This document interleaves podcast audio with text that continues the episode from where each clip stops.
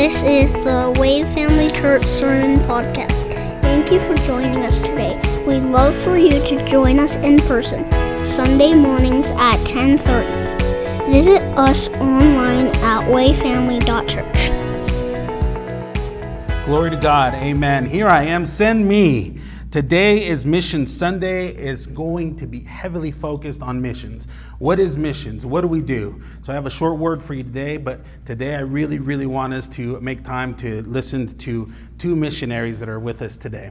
But missions, why is it important? Why do we make time for this? Because it's part of what we have been called to do as Christians.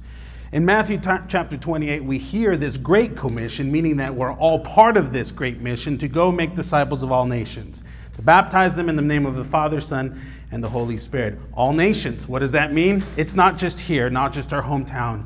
We need people to go. We need people to send. We need people who are willing to, to go places where we can't or we won't be able to right? And we've said we've heard this before that the Lord has gifted us uniquely. He has given us certain talents, certain abilities of which we are to utilize for his glory and the expansion of his kingdom. So I have certain giftings that you don't, but you have certain giftings that I don't. And so together when we come together, we're able to do more for the kingdom of God and his glory. Amen. So I'd like to share with you a passage from 3 John. Now, who is John? John is one of the 12 self described as the one whom Jesus loved, which I love that, you know, about John. And so he was the brother of James, son of Zebedee. He was a fisherman, as well as Peter and Andrew were, right? And his brother James. And so this John was very blessed and fortunate to walk alongside with the Lord Jesus Christ. He knew him personally, and the Lord knew him personally as well. And so from him, we read this letter. It's third letter of John, third John. So if you have your Bibles, turn to third John. We're going to look at verse 1 through 8. Uh, there's only one, not even a chapter, it's just verses here. It's a short letter from John. I'd like to read through this with you just briefly because there's a very important message here and it does apply to us today. And it says this in 3 John, verse 1. This is a greeting from the elder, as he is self described. And he says this The elder to the beloved Gaius, whom I love in truth. So clearly, we see that John, working as a leader of the church, is writing to his co laborer Gaius. Gaius is someone that he has perhaps discipled before. In fact, it is, it is clear that he has discipled him. They have a relationship, they know who they are, and they're both laboring together for the purpose of the mission that Christ has called us to, and that is to make disciples of all nations. And he says, Gaius, whom I, whom I love in truth, and he writes, Beloved, or dear friend, there's definitely relationship there. I pray that all may go well with you, and that you may be in good health as it goes well with your soul. For I rejoice greatly when the brothers came and testified to your truth, as indeed you are walking in the truth. John is happy that one whom he has discipled is doing the work of the ministry. And he's grateful that those whom he has sent out have come back with wonderful reports about Gaius. Gaius is actually serving them, he is uh, uh, supporting those whom John has sent. And then he continues and says, Beloved, it is a faithful thing you do in all your efforts for these brothers, strangers as they are. Now, strangers not in the sense that they're total strangers, strangers in the sense that they're not from Gaius' church, they're from John's church most likely, but strangers to Gaius. He still cares for them. He says, Strangers as they are, who testified to your love before the church, you will do well to send them on their journey in a matter worthy of God, for they have gone out for the sake of the name, accepting nothing from the Gentiles. Therefore, we ought to support people like these, we may follow, or that we may be fellow workers for the truth. Amen? Let's pray. Lord Jesus, thank you for your word. Thank you for this wonderful instruction that we have, Lord Jesus, full of intention and purpose.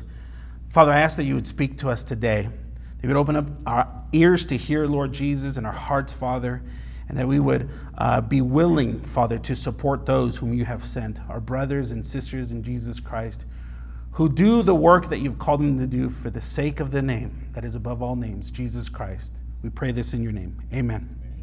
Now, there's a number of direct implications for missions that we read here, and I'm not going to take too much time, but I do want to share this because it's important. And then, with an open heart and mind, let's hear from our sisters who are going to present today. The first implication that we see here out of just this short portion of this letter from John is that there's concern for missions and missionaries, and it is good. We need to have concern from them. Now, how many of you guys know someone who is a missionary? Everyone should raise your hand because I am one too. My mission is here. You're currently in a mission. This is the mission. You know, when I was in elementary uh, school up in California, that's where I grew up in California, one of the things that we had to do was visit several missions. And so that was a good question. What are these missions and why do we have to go? So we had to go to like uh, San Jose mission, Santa Maria, San Diego. There was San Fernando missions. There's these very antique looking like buildings, but what was so special about these places? It was the mission and that's what we call them. We have one nearby, San Javier, right? The, the, the, whole purpose of those places was that the gospel would be known and that it would be practiced, right? And likewise, we come together and when we send people out, we do it for that purpose that the message of the gospel would be proclaimed, that it would be lived, that people would come to know Jesus as their personal Lord and Savior, and that they would be able to experience the love of Christ that is only found in Christ. That's why we send people. So we should have concerns for missions and missionaries because it is good. In fact, within these, these verses here, John asserts that his friend Gaius is walking in truth in the truth. He's doing the thing that is biblical, that is right, that is God honoring, and that it is a faithful thing that you do in all your efforts for these brothers. So there's a clear concern that Gaius shares here from the people that John has sent. And he concludes that we ought to support people like these, meaning missionaries. Now, scripture is clear that a desire to support the spread of the gospel to those who have not heard it is a good thing because it is a characteristic of a healthy church. A healthy church sends. A healthy church is activated in mission. A healthy church understands what we're called to, understands the purpose that we have been created for, and lives it out. And so, having concern for missions and missionaries is good. The second implication that we see here is cooperation among local churches is encouraged. Now, this is one, something wonderful about our church and the network. We're part of a network of just different supporting churches. And I have received so much wonderful support from other uh, uh, churches as a missionary, as in, uh, from individuals. And today we have the opportunity to do the same with our sisters who are presenting today. We have the ability to work together, to cooperate among local churches because we are truly better together. We are stronger when we come together. Cooperations and missions between multiple local congregations is important. These gospel workers went out from another church, likely John's, and they came through Gaius's church. Now, although they were strangers to Gaius, as mentioned, they Gaius still knew them and he still understood that relationship because they were ministers of the gospel of Jesus. So John says that Gaius ought to support people like these, that we ought to partner with these people that they may be more productive in mission and in purpose. And the whole mission and purpose is to honor Christ and make his name be known. A third implication that we find here is knowing we ought to support is who we ought to support is crucial. Now, do we support anybody who says, "Hey, I'm a missionary, give me money, let's go," or "Give me things, let's go. I need batteries, let's go," right? We need to understand who we ought to support.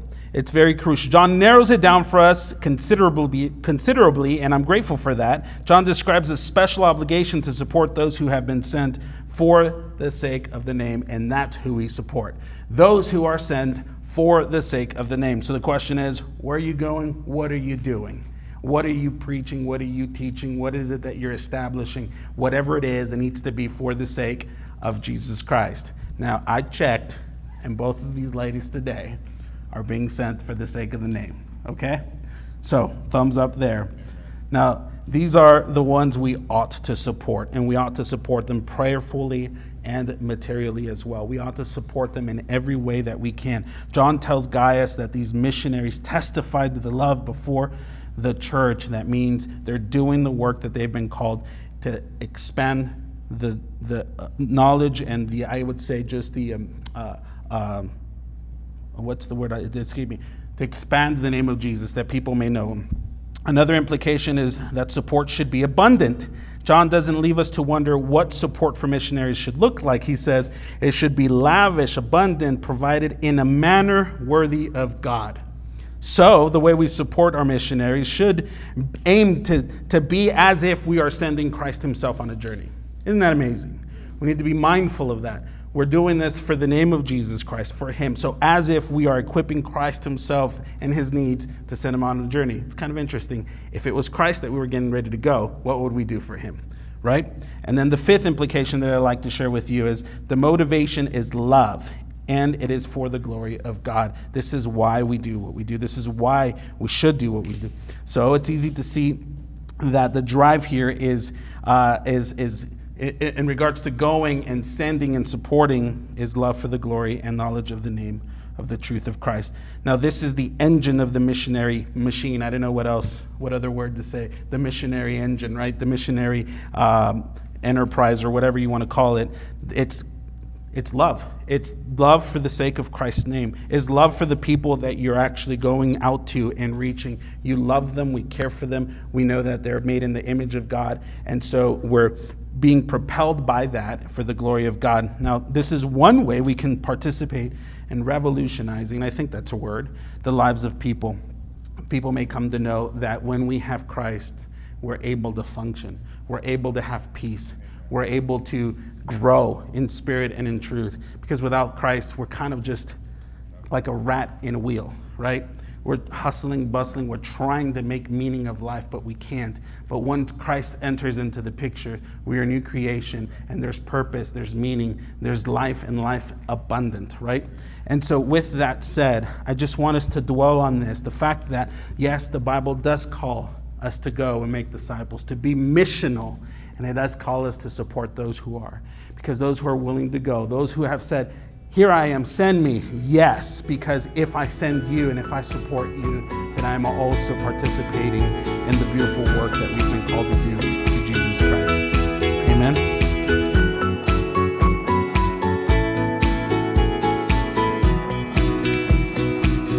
Unfortunately, we weren't able to capture a recording of our missionaries' presentation.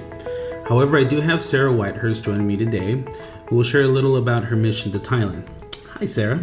Hey, Brandon. Uh, thank you so much for sharing with us today. I am going to have you talk a little bit more about your mission to Thailand again, just for the sake of whoever's listening here on our podcast. Now, you're a long term missionary in Thailand. How did you get there? Well, I've been doing missions full time for 12 years, and I've been a missionary to Thailand for nine years. Um, I was just shy of 21 when I went on my first missions trip, and we went to the Philippines for two weeks, and that changed my life forever. I had no idea the extreme physical poverty that exists in the world. And that trip led to several more trips to several more countries. Went to Mexico, Honduras, Dominican Republic, Haiti, Kenya, Tanzania, Swaziland, Philippines a couple more times. Everywhere that I went, I witnessed extreme poverty and desperate need. Um, when I was in Thailand, though, I started getting angry with the Lord because all I could think about were um, the people that didn't have electricity or running water or didn't know where their next meal was coming from. Because in Thailand, when, when we got there for the first time in the fall of 2012, you know, we walked out of the airport to beautiful paved roads and passed by grocery stores and malls and restaurants, and we had air conditioning. And I was just getting really upset because, you know, like I mentioned, I all I could think about were the people that didn't have anything. But God graciously helped me to see the spiritual poverty that I was overlooking because of the lack of physical poverty. Each mission trip I had been on before I got to Thailand, we partnered with the local church. Each of those people I had met had access to the gospel. The widows, orphans, and hungry that I met knew Jesus or had access to him. But over 88% of Thailand has never heard the good news. Thailand is 95% Buddhist, 4% Muslim, and only 1% Christian. Whoa, so being predominantly Buddhist, how do you go about sharing the gospel in Thailand? How do you address that? Um, just, I imagine that there's a spiritual poverty there, or definitely a different perception of what spirituality is. Here you are presenting the gospel, something that is not prominent there. How do you go about doing that?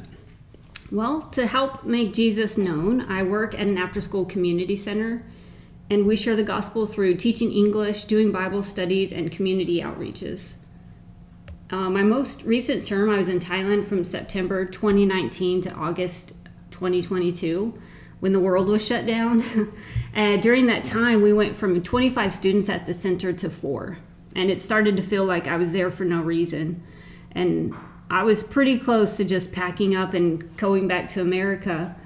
Um, but God, you know, when I finally took a second to stop feeling sorry for myself and ask God what He wanted me to do because He wasn't caught off guard by anything that was happening, He showed me this was a perfect opportunity for us to really pour into the four students that were coming.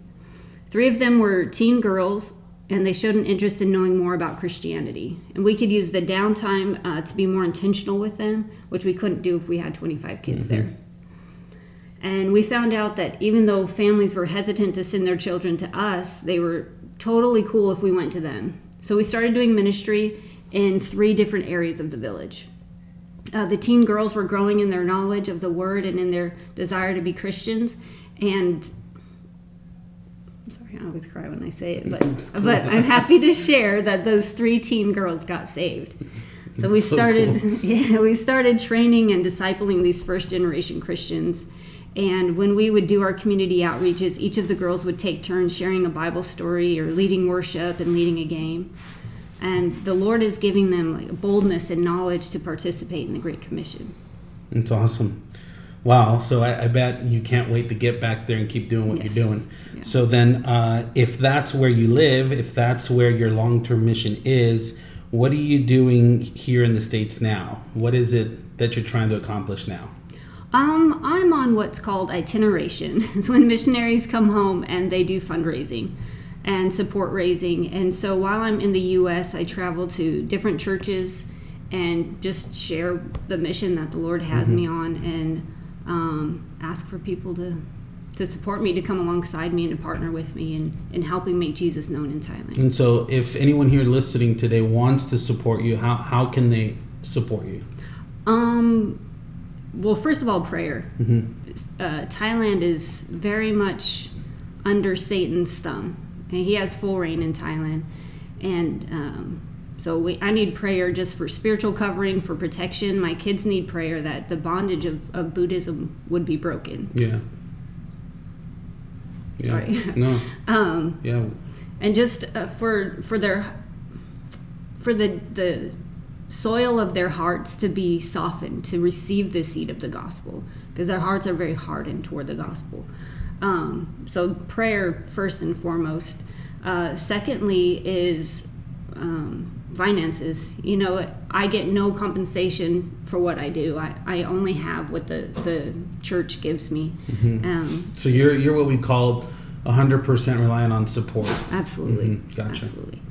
Yeah. Okay well, how do we do that? Uh, is there a way that we can give to you, or do you have a website that you can share with us? Yes, my website is missionthailand.co, um, and on there it has, you know, more information about what I do, where I work, and how you can get involved, and how you can give, how you can pray. Yeah, and then there's and also newsletters and stuff. Oh, awesome! So mm-hmm. there is a way to contact you to get yeah. updates on how things are going. Yeah. Uh, awesome. Well, hey, thank you so much for sharing with us. Um, and uh, we definitely will be praying for you. And I know that we'll be able to support you in one shape or another. But all in all, thank you, Sara. God bless you. I think you're doing great, great work. It's exciting. Thank you, Brandon.